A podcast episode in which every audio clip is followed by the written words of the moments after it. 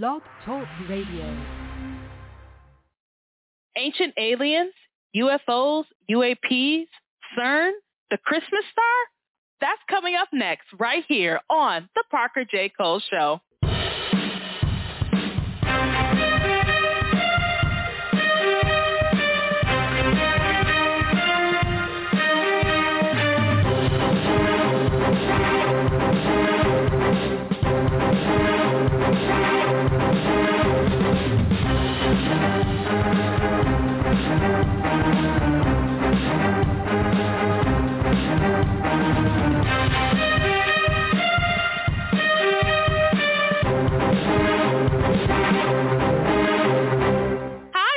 Welcome to the Parker J. Cole Show. I am your host, the Queen, Parker J.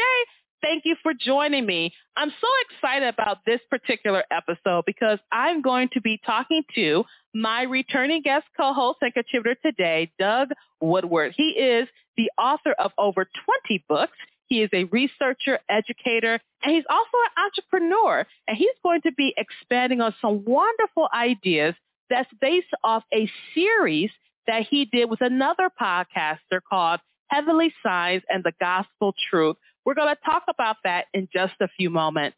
As always, we want to thank you for your support. We have been showcasing Christian authors worldwide for the past nine years, and this year is our 10th. And as God gives us grace, we'll continue to do so. To find out how you can help out, simply go to patreon.com slash right stuff and see what you can do. And as always, we covet your prayers. To stay up to date with PJC Media, simply go to pjcmedia.net, click on that pink follow button, and you'll never, ever have to miss a show. And so without further ado, I'm going to introduce my guest co-host today, Doug Woodward. Doug, how you doing today? Hi, Parker. I'm doing well. Thank you. Yeah, I'm, uh, you know, we're a little cold here in Minnesota, which is where I'm living now. And I'm understanding that uh, tomorrow we may have 10 to 18 inches of snow. So we're a little anxious about what that's going to mean. But other than that, I'm doing fine. It's so good to have you back on the show, Doug. It's been a minute since you've been on, and I get your emails about your newsletters and what you're doing, all that good stuff. And when you sent me this message, I had to have you back. And so we're finally here. For my listeners, you know I'm into sci-fi, science, and Doug is knee deep digging into the ground with this type of thing. And he sent me a message about heavenly signs and the gospel truth. It's a four-hour series that was broadcast on a podcast called Dr. Tenpenny. And it talks about many different things. And I am going to be touching on some of the aspects from this four-hour series. But I'm going to invite you to go check out the full series by going to drtenpenny.com slash truth. Again, drtenpenny.com slash gospel truth. And that information will also be in the show notes below your link here. You are using heavenly signs or understanding of the cosmos around us and really bringing it together with the gospel truth. And one of those heavenly signs is, of course, the planet Mars. We are fascinated with our red neighbor. One of the things that brought us together was your book that you wrote back in 2014 called Lying Wonders of the Red Planet, Exposing the Lie of Ancient Aliens. And it's been about 11 years now since that book's been out. And do you think the information is static? Do you think you need to update it or is it spot on? No, it's still very relevant. And I stay pretty close to what's going on with Mars. And there's new things that I discover, but there's really nothing in the book that's wrong. It's uh, a lot of it is kind of a walkthrough of the history that we've had with the red planet and what's probably of particular interest given your introduction is the fact that humanity's interest in Mars is linked with humanity's interest in the occult. And the two of those things go hand in hand, which is a theme of the book as well. Another aspect of your book that you pointed out was when we began to probe the skies and when the ancient astronomers, what do I mean by ancient, we're talking like the 1800s, not too ancient, when they looked at Mars, we did not have as fine-tuned telescopes like we have now. So when they looked, they thought they saw tunnels, they thought they saw cities and all sorts of things. But there were some other things going on. What are some of those things that you touch base on in your book, Alien Wonders of the Red Planet? Yeah, well, certainly you're right. There's a number of famous names. One of them, the American Percival Lowell, was very famous for his study of Mars and his drawing of uh, the lines on Mars and his uh, determination that those meant canal. They were canals and that the Martians were moving water from their polar caps down into the planet to irrigate and uh, create crops. That was what his thought processes were. And so he was very instrumental. And of course, he lived, one of his claims to fame was uh, involved in helping to discover the planet Pluto, planet X at that time. But he was uh, sort of doing all this stuff right around 1900, 1905. 1910. So he was a, he's an important person, and he just like uh, some of the other parties that we could talk about, really connected the occult and uh, spiritual issues, if you will, with the planet Mars and the, the study of Mars and so forth. And so, yeah, he was uh, very instrumental. Uh, one other name I'll quickly mention is a guy named Schiaparelli, who was a Jesuit priest and did some of the original mapping of Mars back around 1850 and created a map. And then he too saw lines and he called them canali, which, you know, really kind of just means water channels. And so that's kind of where the whole concept of Mars and canals kind of got associated was from those original viewers, astronomers of Mars. Now, in your four-hour series that you did with Dr. T, you talk about Mars. What are some of the things that you bring out? Because you say that can lead to the deception of the last days. Tell us a little bit about that. Well, it kind of begins with the fact that probably the main starting point of the book is that really since the 19th century, there has been, you know, within all of humanity across the globe, an interest in the red planet. And there's a connection between that and contemplating civilizations on other worlds and the belief that there really were little green men, that there were Martians, that they were humanoid though, and uh, that they had a civilization on Mars. And then it sort of morphs into the thought or the beliefs of a number of folks that, uh, like a Richard Hoagland, a Mike Bara, some of the guys that are doing and writing books t- today in today's time frame about Mars, that before we were Earthlings, we were Martians. And so there's the view that life began on Mars and somehow humanity was there and it came to Earth and we became Earthlings, but it all began on Mars. You know, all this stuff gets into some pretty far out cosmology and spirituality. Call it theology, but it's really you know, closer to paganism and a, a, very different, you know, that God is, is sort of uh, ET. And that whole issue of the gospel of ET, as I call it, which is really the basis of the Ancient Aliens show that's been so popular you know, it all started with the interest in Mars. And Eric Van Däniken, of course, in the 60s, really kicked off some more interest in the issue of did the aliens once visit us? And so all these things are kind of connected, as it turns out, back to Mars. So I go into a lot of different facets of different authors that wrote about Mars, different views, some of the common ideas back 1950s that there were pyramids on Mars, and that that idea still holds today. Many people still believe that there are pyramids on Mars. And once again, that leads into the same issue of spirituality. And so I find it a fascinating thing, and obviously that's why I wrote a 300-page book about it. Another thing that you talk about when it relates to Mars is this idea that we did not come from the Lord who created us. We came from ancient aliens who are more adept with knowledge therefore they created us. And this is a common theme in a lot of sci-fi movies, even in some papers, that our origins are not of Earth origins, but of some other origin story. Mars still completely fascinates us.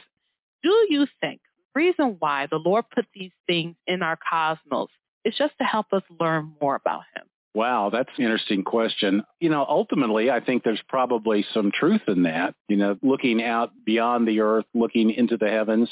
Certainly, there's, I guess it's Psalm 8 that talks about, you know, the glory of God and seeing the handiwork of God and so forth. So I think that in terms of understanding his infinite qualities and his power and his creativity, the heavens certainly show us that. I think, though, that, you know, that while that's all good, it's also, as we've seen lately, come to be a source of deception. And so humanity, in its unwillingness to acknowledge God, to acknowledge Yahweh and Jesus as the creator, has come up with its own idea about where we came from, and that is an extraterrestrial. So it's seemingly more like a natural, non-spiritual thing to believe in the extraterrestrial origin of humanity than to believe that a power like God outside space and time, you know, would create in space and time life as we know it. And so I think it's just, it's part of the rejection of the traditional story, conventional view that God created us that causes people to latch on to these uh, notions of coming from extraterrestrials. The thing, too, about having an extraterrestrial origin is that essentially they're pretty much like us. They are fallible, limited, finite, where God is not. And he holds us to a higher standard. If we had alien creators, would not be held to an higher standard. Those are some of the really interesting philosophical questions that come to mind when you start to really probe these topics. I did a show with my good friend Travis Doug, and we called it What Aliens Teach Us About God, and to show just how alien God is as opposed to when we consider ET. And we use pop culture and science fiction to help hone in that idea. But having a transcendent God who is outside of time and outside of our reality is quite alien because alien gods would still be in our reality, but they wouldn't be outside of it. They would still be controlled by time, not outside of time. They would still be affected by the natural world and all its laws. They would not have created it. So these are some of the things that go into discussion when we talk about, and leads to our next point, naturally leads to our, our next point here is about UFOs and UAPs. There's been a lot of chatter as of this episode. We've shot down four unidentified objects. Some was a spy balloons. They're saying one was a some balloon club balloon that they put up there, which is actually pretty funny. If that is true, it's pretty funny because we spent a lot of money shooting down twelve dollars. so uh, pretty funny. But we've got all this UFO UAP talk going on right now. Now I did a show about this a few months back, and I did a more of a general idea. With UFOs and UAPs, what do you think is happening with the narrative that we are being given? Well, it's, you know, of course, for as long as I can remember, the, the issue's been the U.S. government denies all knowledge of UFOs. And then something changed about, oh, maybe three years ago, where all of a sudden became cool for the government to talk about UFOs, but they tried to change the narrative in part by coming up with this new term of UAP, unidentified aerial phenomenon. And uh, then all of a sudden they started showing us some films taken by Navy pilots that weren't new. They these films were taken back like in 2003. You know, if you want to see pictures of UFOs, there's a lot better quality. But the government didn't want to give us too much information. You know, the theory is that it's an operation, an op as it's called, and that they're preparing humanity for an alien threat, an alien threat that is manufactured by the globalists, by the people behind the scenes.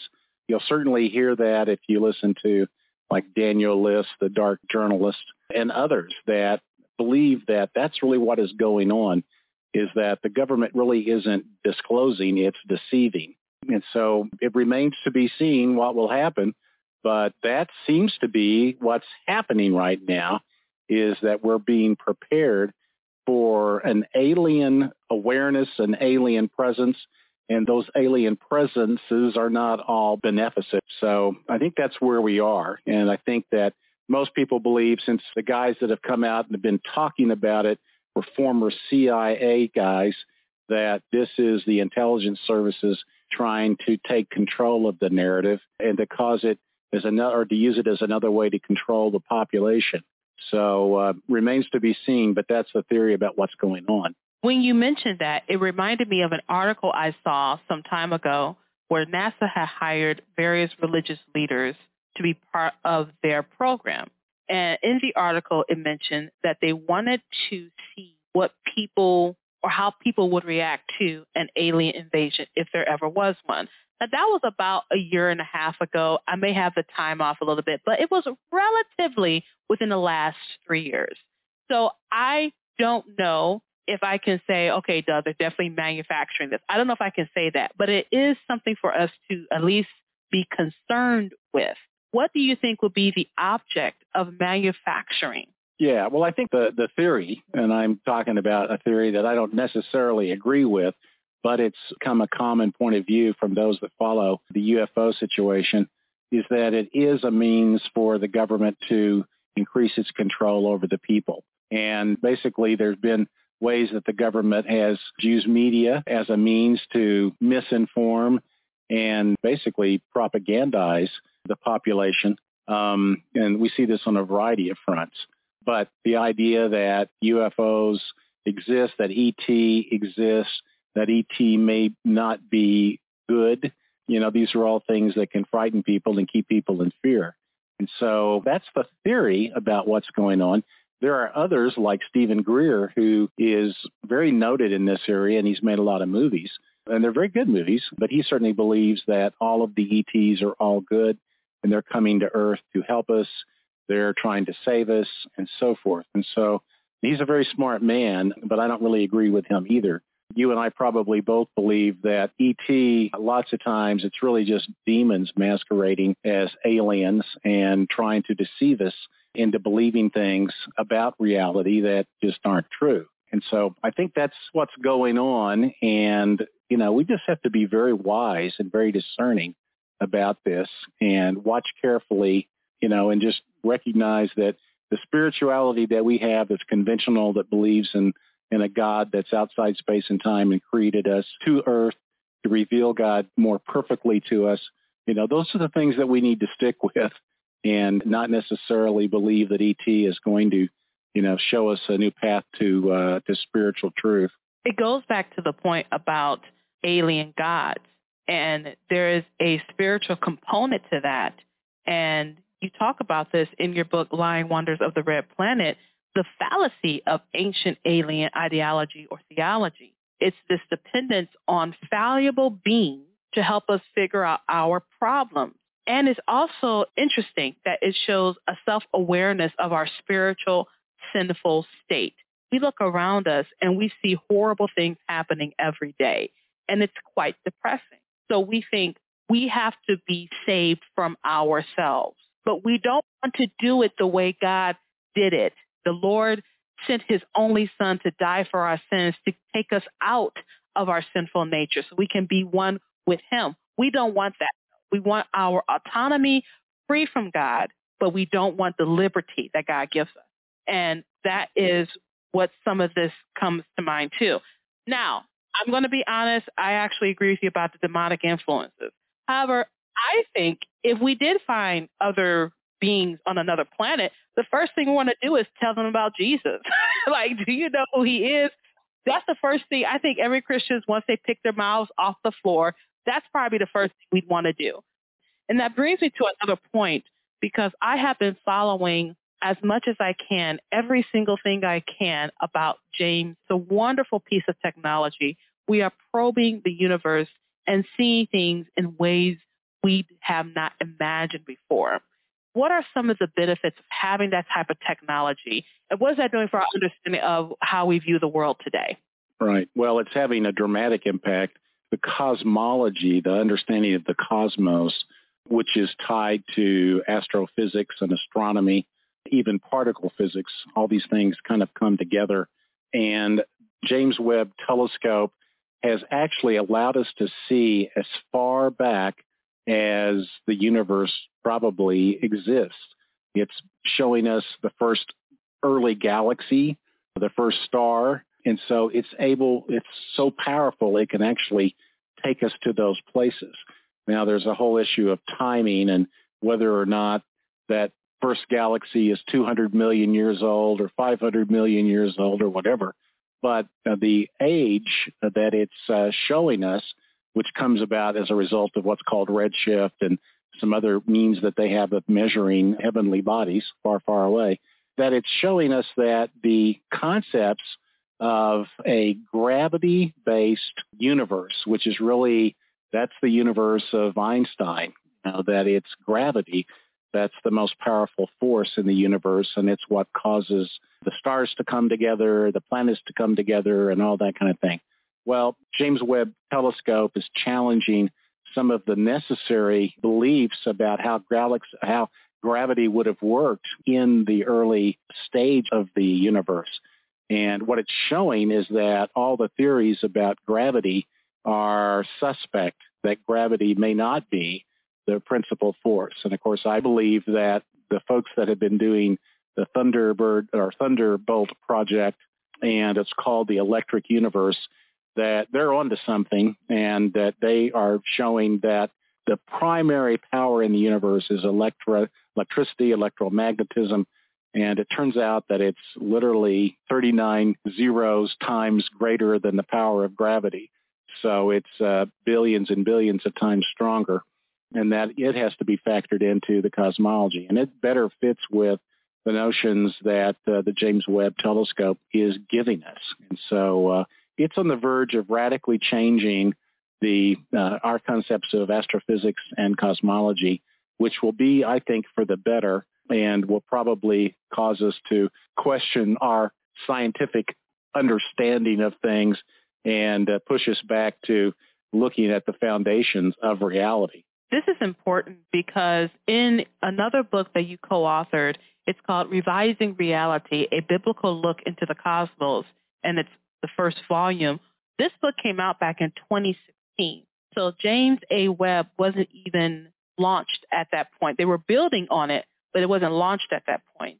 And now you're discovering that these things you said several years ago are coming into fruition. And this book was co-written by Anthony Patch, Josh Peck, some of you know I love Josh, Gonzo Shimura, and yourself, Doug Woodward. And I invite you to get your copy of Revising Reality along with Lying Wonders of the Red Planet because it really will challenge your ideas of what you think the world is about.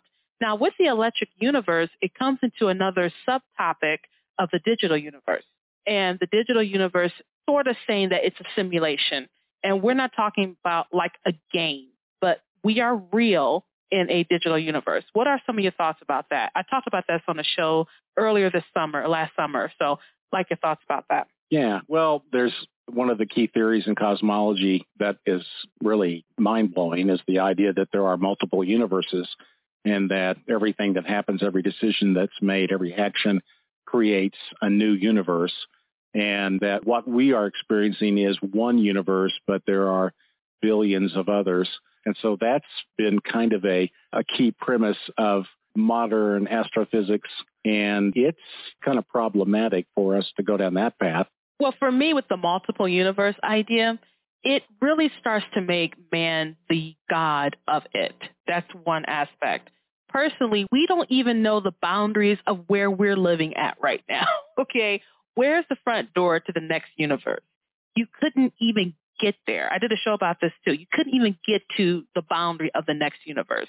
It literally is an argument from silence. Or what it is also doing is saying, well, the decision is not God's. It's just we have multiple universes and every decision that could have been made, there's an alternative to that where it limits our ability to take responsibility for our actions. That's right. I think that there's all of these conceptions, they're ultimately, like you're saying, they're really excuses. they're ways of, of uh, basically denying God, denying responsibility, and trying to come up with a cosmology that gives us, excuses us from being responsible for what we do. And if we believe in millions of uh, possibilities and millions of universes, you know, it sounds like we can't be really held accountable because somewhere we did all the things right, you know? so it really is a great deception. And, you know, this is built on, you know, the concept of particle physics and, you know, qu- uh, quantum mechanics and uh, the uncertainty principle, Heisenberg, and uh, all this ultimately also ties into the concept of the theory of everything, how to unify what we believe about the large scale universe with the tiniest portions of the universe.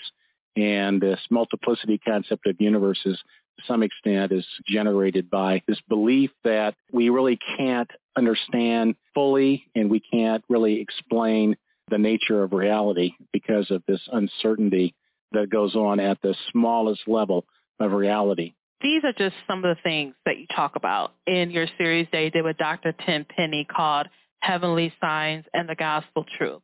I invite our listeners to go visit that podcaster's website. Again, it's drtenpenny.com slash doctor slash gospel truth. Again, drtenpenny.com. That's T-E-N, so truth, four hours. And not just about Mars and what we were talking about today. He's talking about Mars. He's talking about CERN. He's talking what we briefly touched about revising reality. And then he talks about the Christmas star.